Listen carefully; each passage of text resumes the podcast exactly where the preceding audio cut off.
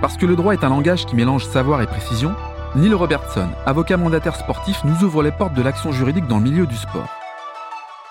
Quels sont les enjeux des transferts de joueurs? Comment sont pensés les contrats de sponsoring? Quels sont les principaux points d'achoppement? Une mêlée de questions auxquelles Neil apporte des réponses en nous emmenant dans les coulisses du sport professionnel. Épisode 5, le droit du sport. Euh, bonjour Neil. Bonjour Laurent. Neil, vous êtes avocat spécialisé dans le droit du sport. Vous avez euh, créé vous-même d'ailleurs un golf il y, a, il y a 20 ans et êtes euh, actionnaire d'un club de rugby à Brive. Vous êtes euh, l'avocat du Stade toulousain. Est-ce que vous pourriez nous en dire un peu plus sur le type de problématiques que vous traitez, Neil? Oui, bien sûr. donc, une gamme très variée de problématiques. avec le golf, il y a 20 ans, il a fallu créer une société commerciale lever de l'argent. Je suis allé voir le maire qui m'a dit euh, je ne vais pas financer un golf à Meslafite, c'est un sport de bourgeois. Donc, ah, euh, c'est bien? Euh, Oui, sauf que ce n'était pas un problème parce qu'on avait déjà plein de gens qui voulaient mettre de l'argent.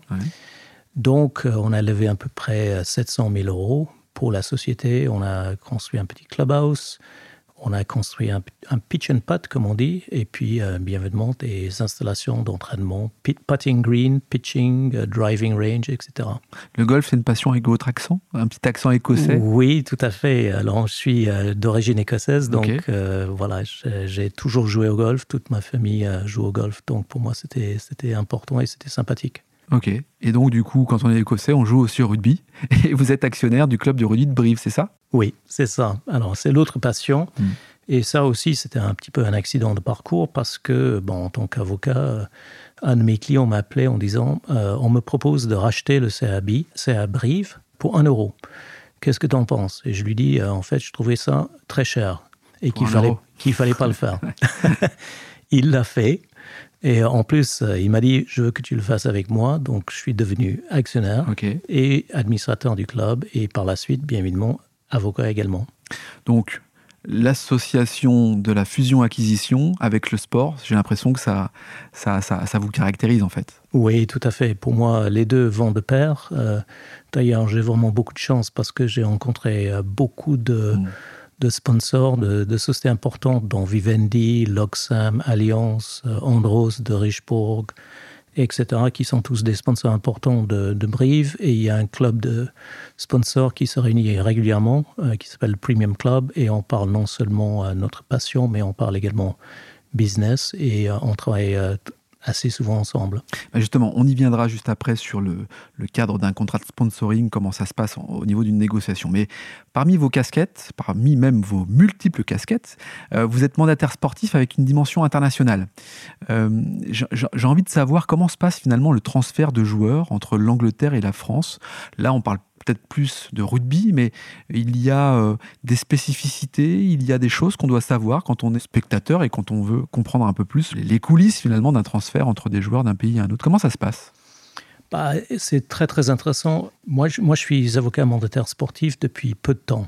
Mmh. Mais je me suis dit justement, avec euh, ma culture euh, anglo-saxonne à l'origine, vu par exemple dans le rugby, tous les joueurs anglo-saxons qui, qui viennent en France, ainsi que dans le foot, bien évidemment, que c'était quelque chose de très intéressant. Eh Beaucoup d'argent, notamment dans le foot, on a vu avec des gens comme Messi. Dans le rugby, un peu moins, mais il y a quand même des gens comme euh, Cheslin Colby dans le rugby, qui est parti du Stade toulousain et qui est allé rejoindre le club de Toulon mhm. récemment. Donc, euh, c'est un joueur qui est, qui est, qui est bien payé. Donc tout ça, c'est très intéressant. En fait, ça, ça marche, euh, c'est pas très difficile, mais très souvent, c'est très urgent. Donc euh, le président appelle en disant, bah voilà, je veux faire venir un tel ou un tel. Il faut négocier le contrat très rapidement. Euh, il faut que tout le monde comprenne. Il y a plein d'interlocuteurs entre agents, la famille du joueur, le joueur lui-même, etc. Il y a des questions problématiques de langue et de culture. Et donc voilà, il faut mettre tout ça dans un melting pot et sortir avec quelque chose qui fonctionne pour tout le monde. Il faut expliquer le droit social. En France, c'est un peu compliqué. La fiscalité aussi, c'est un point très important. Et ça, donc, c'est votre spécificité parce que globalement, vous avez une double culture, vous avez une bonne connaissance des clubs sportifs et des FUSAC, euh, fusion-acquisition. Tout ça fait que finalement, on fait appel à vous pour euh, faciliter, mettre un peu d'huile dans les rouages. Parce que j'imagine que quand on parle de négociation, il y a la négociation dans les coulisses qui s'effectue entre clubs et puis après, la vraie négociation, pour le coup, qui a une valeur juridique. Et c'est là où vous intervenez également pour faciliter les choses. Oui, tout à fait, c'est bien ça. Euh, donc, effectivement, être bilingue, c'est un atout. Moi, je suis avocat au barreau de Paris. Mhm. Je suis également avocat anglais. Et donc, voilà, je connais la common law, je connais le droit civil et ça peut aussi aider.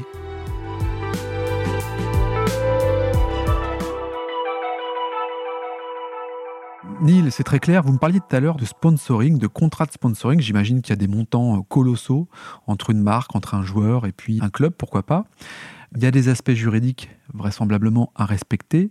Il y a aussi une vigilance à avoir, à la fois du côté joueur, mais du côté marque. Quels sont ces points de vigilance qu'on doit prendre en compte quand on est un joueur ou quand on est une marque? Oui, c'est un sujet très intéressant. Euh, je commencer par dire que, en fait, un contrat de sponsoring, c'est tripartite. Donc, il y a le parrain, c'est-à-dire la société, il y a le club, et puis il y a aussi le joueur. Ah oui, on ne peut pas euh, dissocier le club du joueur avec une marque. Euh, on peut, justement, on peut, mais bien évidemment, euh, les clubs préfèrent tout gérer et le club préfère toucher. Maintenant, on parle de droit d'image mmh. d'un joueur. Donc, par exemple, dans le rugby, il y a des contraintes concernant les salaires des joueurs. Verser un salaire, c'est une chose, euh, et puis les, instances regardent de près. Il faut euh, déposer euh, ces contrats avec la Ligue, par exemple. Après, il y a les contrats signés directement entre les sponsors et les joueurs, droit à l'image, hmm. où il y a un versement complémentaire. Donc là, pareil, c'est très intéressant parce que les sociétés les grandes sociétés sont très intéressées à avoir, euh, je ne sais pas qui, Cheslin euh, Colby qui va se pointer le jour euh, quand ils auront, je ne sais pas quoi, une inauguration des locaux ou faire venir toute une équipe à la limite. avec une tenue vestimentaire spécifique, avec un produit spécifique qui met en avant une marque et qui échappe peut-être au club, c'est ça le sujet? C'est un peu le sujet, mais bon, nous par exemple, à Brive, on a Adidas comme équipementier, donc on a de la chance déjà. Et nos joueurs sont obligés de porter, euh, il y a une obligation dans leur contrat, ils, portent euh, tout le temps euh, la marque de l'équipementier, la marque d'Adidas. Ils n'ont pas le droit d'aller ailleurs porter une marque concurrente, par exemple. Bon, enfin, Neil, imaginons quand même qu'un joueur euh, ne respecte pas le contrat, il porte une autre marque euh, Adidas lors d'une représentation. C'est quoi, c'est, quoi les conséquences qu'on peut imaginer pour euh, le joueur ou pour le club même qui est associé, affilié à un contrat de sponsoring? Est-ce qu'il y a des conséquences graves finalement? Oui, déjà le sponsor va pas être content. Il va tout de suite appeler le club en disant ça va pas du tout. et donc là, bien évidemment, question de sanctions prévues par le contrat entre le club et le joueur et peut-être suspension, amende ah imposée. carrément. Ouais, donc on est vraiment dans une histoire extrêmement importante parce que j'imagine qu'il y a des montants colossaux en termes d'investissement financier qui fait qu'on ne peut pas jouer avec, avec ce genre de situation. Quoi. Alors, il y a un autre aspect qui est très très important dans ce cadre-là, c'est le comportement du joueur mmh. et les réseaux sociaux. Parce que vous avez tous euh, vu que quand un joueur sort euh, des propos sur les réseaux qui ne sont pas très corrects, euh, bien évidemment, ça, ça crée un problème très important. Donc, on l'a vu avec le joueur australien et ses propos homophobes. Mm.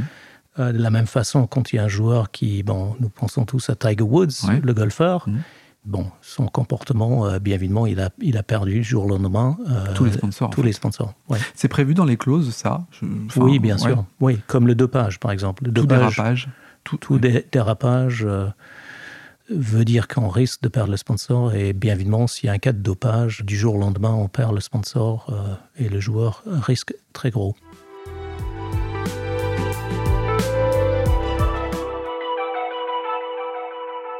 Neil, on parle quand même souvent de litige entre euh, un joueur ou un entraîneur et leur club respectif.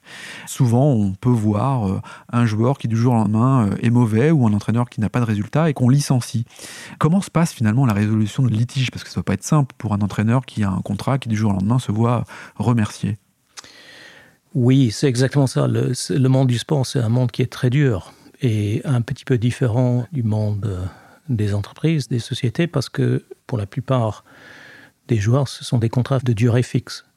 Et donc, euh, mettre fin à un contrat de durée fixe, c'est pas facile. Il faut, euh, faut, en fait avoir une faute grave. On a vu avec, euh, par exemple, l'entraîneur Guy Noves mmh. et la Fédération française de rugby, donc un contentieux important. Des, il a réclamé des montants, des sommes en dommages et intérêts importantes. Et en fait, tout ça parce qu'il a fallu le sortir, l'équipe n'allait pas très bien. il n'y avait pas les bons résultats. Et donc, il faut aller vite et, il faut changer d'entraîneur vite. Et ça veut dire qu'il faut très, très souvent, malheureusement, payer cher. on, le voit qui est vite. Voilà, on le voit dans le foot euh, peut-être encore plus, euh, plus souvent. Et eh oui. Vous me parlez de rugby, euh, d'un sport euh, de combat, hein, c'est comme ça qu'on peut l'appeler. On voit aujourd'hui quand même un phénomène, c'est que le droit du sport est confronté à de nouvelles questions. Euh, je pense notamment aux joueurs de rugby en Angleterre, comme en France d'ailleurs, puisqu'on a un cas à Clermont-Ferrand, vous allez nous le préciser, qui intentent des actions en justice contre des clubs, contre leur club même, suite à des commotions cérébrales. le rugby, c'est un, sport de combat. Une commotion cérébrale, ça peut arriver. comment la justice appréhende-t-elle ces nouveaux sujets finalement? Alors, euh, sujet très intéressant et très à la mode aujourd'hui. Euh, ce que j'ai pas dit tout à l'heure, c'est que je représente euh, Brive, Stade Toulousain et le Racing dans le cadre des commissions de discipline. Donc, quand un joueur prend un carton rouge, et il sort et il, est, il risque une suspension de, quelques semaines, même beaucoup de semaines. Que ce soit en Ligue française de rugby, en Fédération française, mais aussi sur la Coupe d'Europe qu'on appelle la Heineken Cup, je crois. Hein. C'est ça? C'est ça, tout à fait ça. Mm. Euh, et c'est intéressant parce qu'encore une fois, pour revenir à la question de la langue, Champions Cup, euh, Challenge Cup, c'est EPCR, c'est en anglais. Et il faut aller très très vite, on n'a que deux ou trois jours pour préparer la plaidoirie, plaider en anglais, obligatoirement. Tandis que pour le top 14, c'est devant la LNR, Ligue nationale de rugby, et, donc c'est en français. Donc, on a vu euh, dans le cadre de ces commissions que très souvent, les, ce sont les plaquages hauts, au niveau de la tête, cou, etc., que les joueurs prennent des cartons, ou les, les plaquages dits cathédrales, où on renverse le joueur, et on le met en danger. Et on voit que les joueurs sont de plus en plus sanctionnés sévèrement. Il y a des règles qui sont de plus en plus sévères. Les arbitres mm. sont très stricts. Et euh, quelqu'un qui plaque haut, euh, il risque tout de suite euh, six semaines de sanction. Et c'est presque automatique. Mais ça, ça peut coûter très cher à un club. Par exemple, Julien Marchand, qui était sanctionné, qui avait fait un plaquage haut juste avant la finale de la Champions Cup l'année dernière, mm-hmm. il ne pouvait pas jouer et donc j'ai été appelé et on m'a dit bah il faut absolument euh, voilà il faut régler le problème, il faut qu'il joue. Bon, on a fait le maximum. Malheureusement, il n'a il, a pas pu jouer. Il était très très triste et c'était triste pour le club et le joueur. Le plaquage était avéré, la faute était là, il n'y avait pas enfin, moyen de le défendre plus que ça. C'est ce que je comprends en fait. Voilà. Donc tout ça, pour revenir à la question, c'est que les coups à la tête, aujourd'hui, on se rend compte que c'est très dangereux. Et ces joueurs, il y a quelques joueurs, des anciens joueurs en Angleterre, qui ont, commencé une action de groupe. Il y a une centaine, je crois, dont quelques anciens brivistes, Steve Thompson, Alex Popham, qui euh, disent bah, Nous, on a pris des coups et on ne s'occupait pas correctement de nous, niveau médical. On ne nous sortait pas, etc. Et puis euh, aujourd'hui, on, on voit qu'on a des, conséquences, conséquences, démence et autres. Donc voilà ce qu'ils disent. Euh, pour l'instant, on n'a pas les résultats de, la, justice. On n'a pas tranché. Et en France, il y a Jamie Cadmore, ancien de l'ASM, clairement, qui lui a porté plainte. Donc là, pareil, il y a un procès en cours et on verra ce qui se passe. Mais bien évidemment, les fédérations, les clubs et les assureurs sont très inquiets parce que, encore une fois, ça peut, ça peut coûter très cher. Aujourd'hui, heureusement, on protège les joueurs. On est très, très prudent. Ouais, il y a une vigilance en fait. Une commotion cérébrale, on sort, on joue pas pendant X jours, j'imagine. Enfin, il y a des règles comme ça qui, euh, qui sont des règles du jeu qui transforment le jeu quelque part. Parce que ce qu'on observe, c'est qu'on a des, gabarits de plus en plus euh, énormes sur les terrains de rugby. Euh, et donc, ça peut créer des, des, des commotions cérébrales assez, assez graves, finalement. Bah, c'est clair, c'est clair. Et, et, bon, ce qu'il faut faire, c'est protéger et puis inciter. On veut absolument que les jeunes jouent. Donc, euh, si les parents voient, la maman, elle voit quelque chose à la télé et elle dit bah, Je veux pas que mon fils joue ou ma fille, euh, ça, c'est pas bien. Donc, les fédérations sont extrêmement vigilants. Et voilà, en parlant de remplacement, euh, aujourd'hui, on peut remplacer. Euh, six personnes et donc on fait rentrer dans les dernières minutes quelqu'un qui, qui, pèse 120 kilos, qui mesure 2 mètres, il peut vraiment faire mal à quelqu'un qui a joué pendant 80 minutes.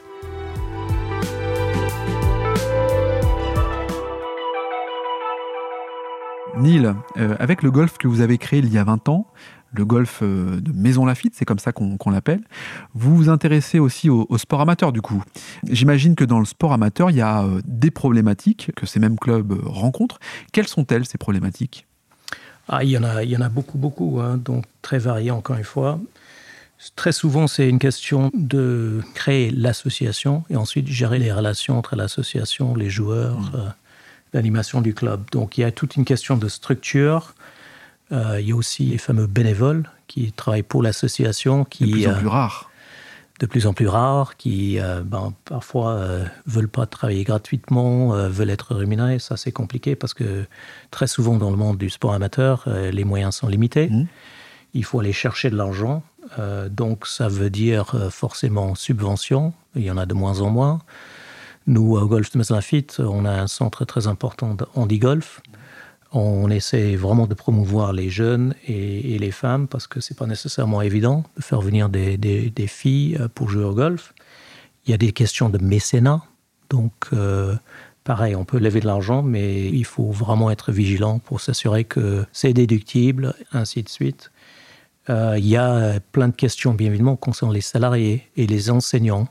Encore une fois, au Golfe de Meslafit, on a maintenant des enseignants qui ont un statut mixte, qui est atypique. Donc, une partie salariée, une partie libérale. Donc, ce n'est pas quelque chose qu'on voit tous les jours dans le monde des affaires, mais c'est très particulier pour les enseignants. Donc voilà, très, des questions très variées. Donc quand on est un club amateur, il faut quand même structurer en fait son organisation, sa partie ressources humaines, pour qu'on puisse avoir un club amateur qui avance et qui puisse euh, proposer de prendre du plaisir auprès de ses adhérents. Neil, vous êtes avocat depuis quelques années maintenant. Euh, qu'est-ce qui vous a amené à choisir ce métier et plus particulièrement cette spécialité du sport? Bah, C'est ce qu'on disait tout à l'heure, c'est que j'ai beaucoup joué au golf, au tennis, natation, rugby, etc. Et donc, voilà, passionné du sport, je regarde beaucoup de sport à la télévision. J'étais dans un cabinet avant de rejoindre Bignon-Lebray qui était média et fusion-acquisition. Donc, on avait des clients euh, très sympathiques, euh, dont notamment les, diffuseurs. Et je négociais des contrats, par exemple, euh, l'acquisition de, des droits pour la Coupe du Monde de foot et de rugby. Et donc, c'était un peu business, c'était un peu sport, beaucoup sport, c'était un peu audiovisuel. Donc j'ai trouvé que cette mélange était très sympathique, très intéressant. J'ai représenté des clients comme Adidas, euh, j'ai vendu le coq sportif pour Adidas, euh, et ainsi de suite. Et après, bien évidemment, avec mon petit projet golf et le projet de, de rugby. Donc voilà, j'ai trouvé le sujet passionnant et aujourd'hui, je suis effectivement très impliqué et je pense que en France, on a beaucoup de chance parce qu'on a eu la Ryder Cup, en 2018. Mm. On a la Coupe du Monde de rugby qui arrive en 23. Mm. Et surtout les JO en 24. Donc voilà, il y, en a, il y a des événements juste exceptionnels et on a beaucoup de chance et ça crée beaucoup d'activités pour un, avocat. Merci Neil pour euh, cet éclairage sur votre métier, euh, le droit du sport, et je vous dis à très bientôt. Merci Laurent. Merci de nous avoir accompagnés sur cet épisode. Vous souhaitez approfondir le sujet et entrer en contact avec les équipes de Bignon Lebray? Rien de plus simple, il suffit de vous rendre sur le site www.bignonlebray.com.